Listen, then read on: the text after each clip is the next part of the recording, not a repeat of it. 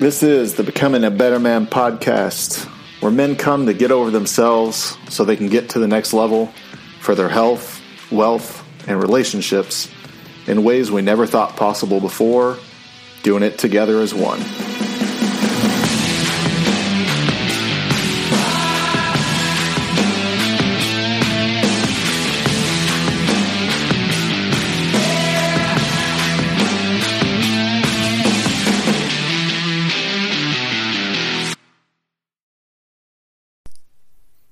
Men, welcome back to another episode of the Becoming a Better Man podcast. I am your host, Dr. Jason Wright. Guys, it's been another week. Another week's in the books. What have you done this last week? What have you done to make the most of your time? To make the most of your growth, your development? Or was this a week where you decided, not this week? I'm a little bit more comfortable with the pain that I'm experiencing behind closed doors than the discomfort that may come from working to progress my development and my growth and my evolution to be able to become a much better version of myself.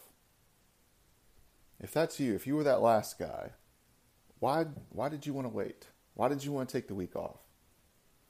Was it because it was hard? Because it was scary? Because you might have to face some shit that you're not really comfortable facing. Because here's the trouble with that. Sometimes it's really easy to to say even to yourself that you're doing the work, that you're identifying where your shortcomings are, where the weaknesses are, but you're not really getting to the root of it. You're getting to the version of it that sounds like it makes sense something that you can feel better about telling people about your growth discovery. Because the real pain, like the real hard shit that's down deep, maybe you're just still not even willing to shine a light on it yet. Right?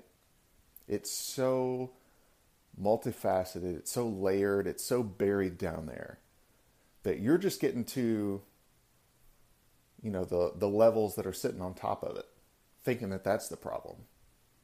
And you identify it you figure out oh man well i i totally self-sabotage stuff because you know i think i'm too hard on myself. Okay well that's not really discovery. That sometimes that doesn't even make sense.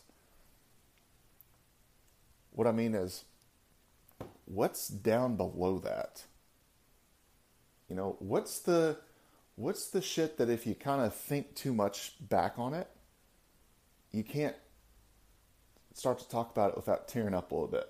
You know, that little lip quiver, the voice wants to break a little bit. What's that? Because that's what you got to get to. Guys, in this episode, we're going to talk about how everything that's wrong in your life is your fault. Everything you're not happy with right now is your fault. Anything that you feel like you're not getting that you deserve, it is absolutely your fault. And I know you might be thinking, Doc, dude, you don't understand. What she did to me was so messed up. She broke my heart. She took this. She did this to me. She cheated right? Or it might be a boss that you've had before.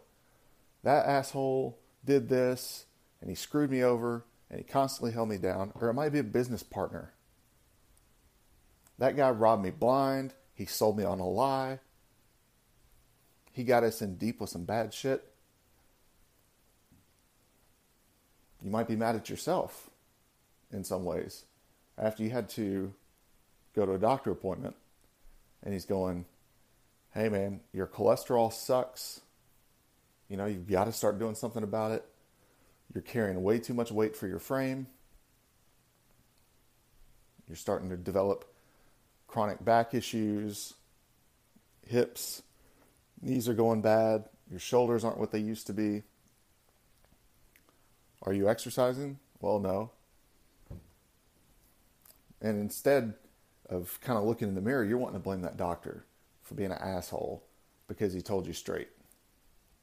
He just told you what you needed to hear. That's his job. So, all those kind of scenarios, they're your fault. I'm not nearly as wealthy as I hoped I'd be by now. Totally your fault. And why do I say this? It's not as a way to try and shame you, to try and make you feel bad about it, but it's a way to try and get you to look at it differently.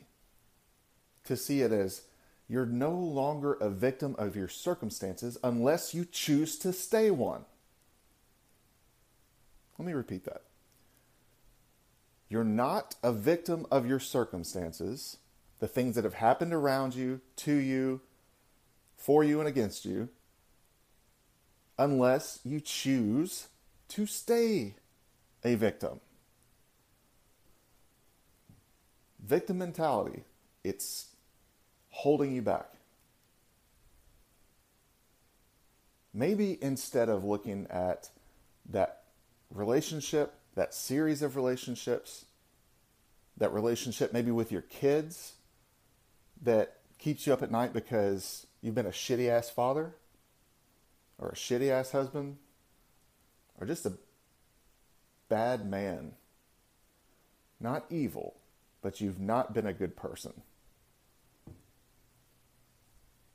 You are a good person. You have that capability, but you've not treated yourself and other people in a manner that a good person would treat themselves.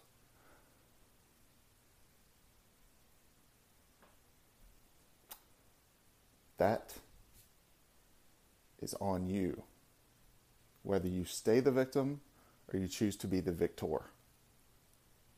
You can overcome it when you choose to see it differently. Sometimes you have to sometimes you have to hit rock bottom, and I get that. You know, for your eyes to really be opened. Sometimes you have to. But I'm telling you right now, like if you're if you're noticing these things and you're not wanting to hit rock bottom, you're wanting to kind of turn the car around before you get there. Good. That's what you need to do. Because I'm telling you, hitting rock bottom sucks. it sucks. But there's no there's no worse yet no better feeling at the same time because you realize, okay, everything that I'm choosing to do, every way that I'm seeing myself in the world has to change because I can't keep doing it this way. There's something really liberating about that. So, right now, your circumstances are totally working against you because you're choosing to let them work against you. And this isn't some woo woo, frou frou bullshit you know, it's all in your head. You got to turn around. Well, yeah, it is, but like it's not easy. It's simple, it's not easy. In what way can you see that relationship that scarred you in a different way to where you're where you stop blaming her? This doesn't mean go too hard the other direction and just blame yourself for everything. The real truth lies somewhere in the middle. Be willing to accept the fact that you, even if you got massively screwed over, you played a role in that.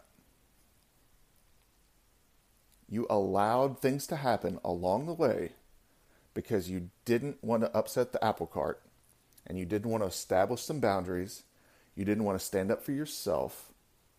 You didn't want to establish yourself as a confident man in the relationship. Not condescending, confident, okay? Know the difference. And that slow drip of water over time eroded away at the foundation of that relationship because you didn't want to plug the hole early on. when you can start to see that the ways you were responsible for that relationship falling apart, maybe you can take some responsibility and say, man, this is one I never should have gotten into. You know, I ignored the red flags in her and the red flags that the relationship brought out in me. I ignored them. Okay, things happen for a reason. Now you've learned from it. And if you're not learning from it, you're going to repeat it. Because what you're going to do is you're going to jump right into another relationship because there's somebody that seems nicer, that seems like they're different than what you'd had before. And because you don't like feeling alone, and because you don't like the feeling of how badly you're wanting to beat yourself up or work hard, hard, hard to try and get past it, and you're just trying to cover up one emotion with another. You're trying to cover up pain and sadness with some sort of temporary happiness. And I'll tell you what, guys, if you don't work on getting to the root of the responsibility that you played in that other relationship going to shit and dealing with all the, the negative emotions so to where that way you can make peace with them and learn how to start living in a different way then the next relationship's just going to turn into the same thing because trauma bubbles up to the surface. Pain always comes up under the surface. Whatever you've been trying to sweep under the rug, you're going to trip over that mountain when you're walking through the room. It's a matter of time. You're playing with playing with fire. Good luck. I hope she's the one. I hope this one's the one. But be prepared for the fact that she's not and she's a rebound and you're using her. Get to the bottom of your shit. Realize the ways that your unhappiness with relationships, past, present, or future, is your fault. And it's your responsibility to deal with it, not hers, not your hobbies, not your morning ritual. It's your responsibility. All right, so what if it's a business partner? You know, what if it's a friend? What if it's some other relative? Right? Oh, they stress me out so much, man. I can't even deal with them. Well, that's a simple fix. Either one, work on trying to figure out how you can change the way you see that person and how maybe they might not be out to get you, but instead you're looking for ways to be victimized. Or two, eliminate the source of the pain and frustration. Sometimes you have to come to the realization that some relationships are not worth saving, no matter what they are. Some relationships are not serving you, they cannot be salvageable, and they do not need to maintain a position in your life as you continue to try and go forward and grow and evolve into a better version of yourself. There's no amount of charity cases out there that are worth you sacrificing your mental well being, your emotional well being, your financial well being, just to try and tie yourself to some egocentric way of, I can fix this person. Well, bitch, it's been a couple years, man. At least, how's it working for you? Instead of making their life better, have you in reality made your own life worse? So stop blaming them for that. Right? Maybe it's something they can't help. Maybe they're not willing to ever, they're not going to see the issues that they cause. Some people are just toxic. And you can either choose to keep drinking the poison and telling yourself it's okay, dragging yourself down, or you can decide to say, you know what, this is no longer serving me, and it's only holding me back and bringing me down, and it's adding stress to my life in ways that can be very damaging and harmful in other areas of my life, and I've got to move on.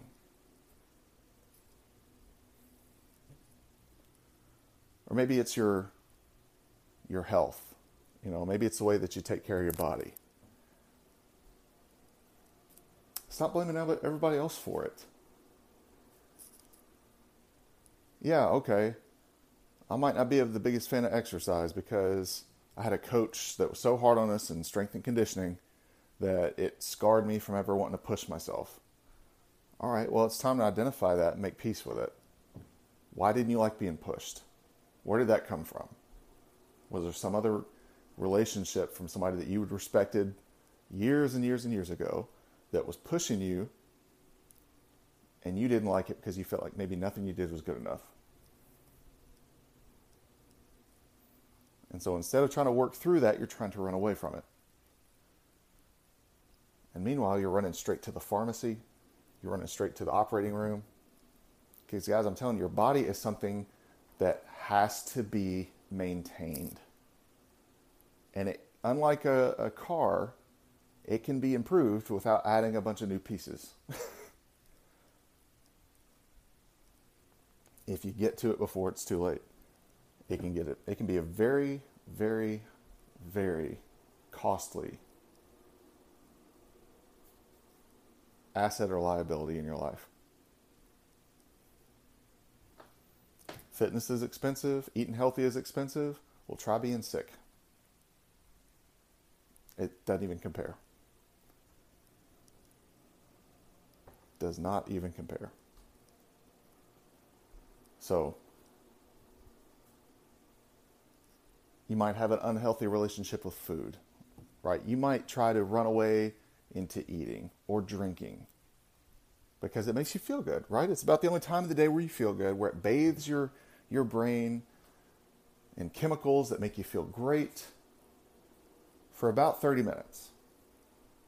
And then you're back to feeling like shit. No one else knows about it, but that's how you're feeling.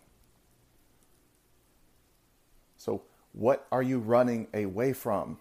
To where you're running to something that only feels good for 30 minutes, but is potentially killing you over time.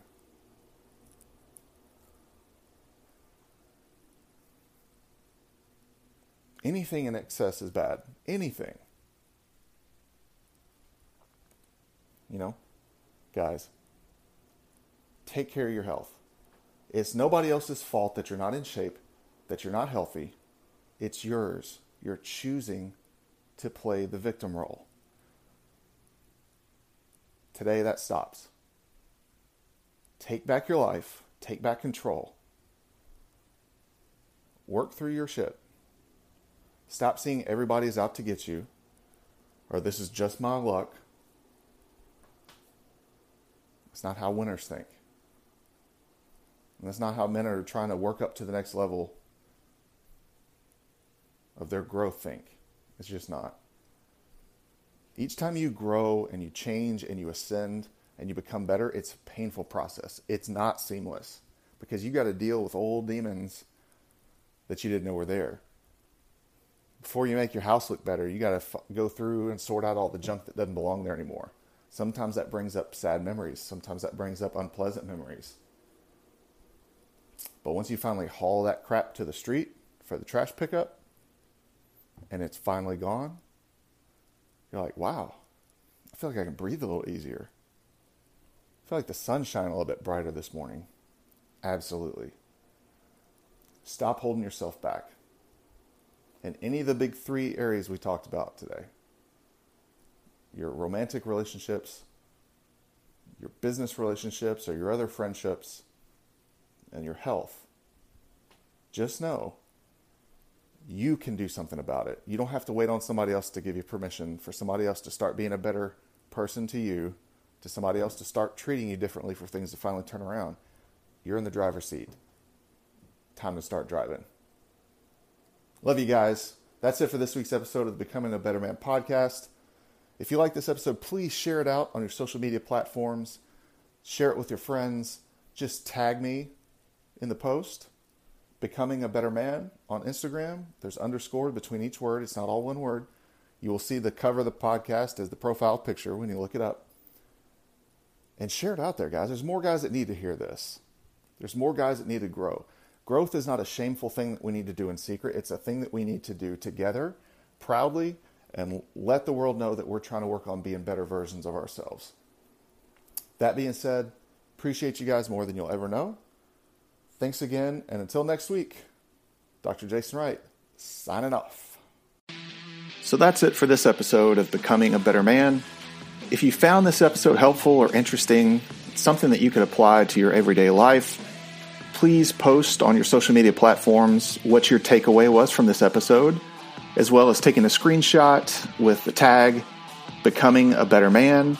So that way we can help spread the word on Instagram and Facebook and help get more men aligned with their purpose, trying to become better every day for themselves, their communities, and their families.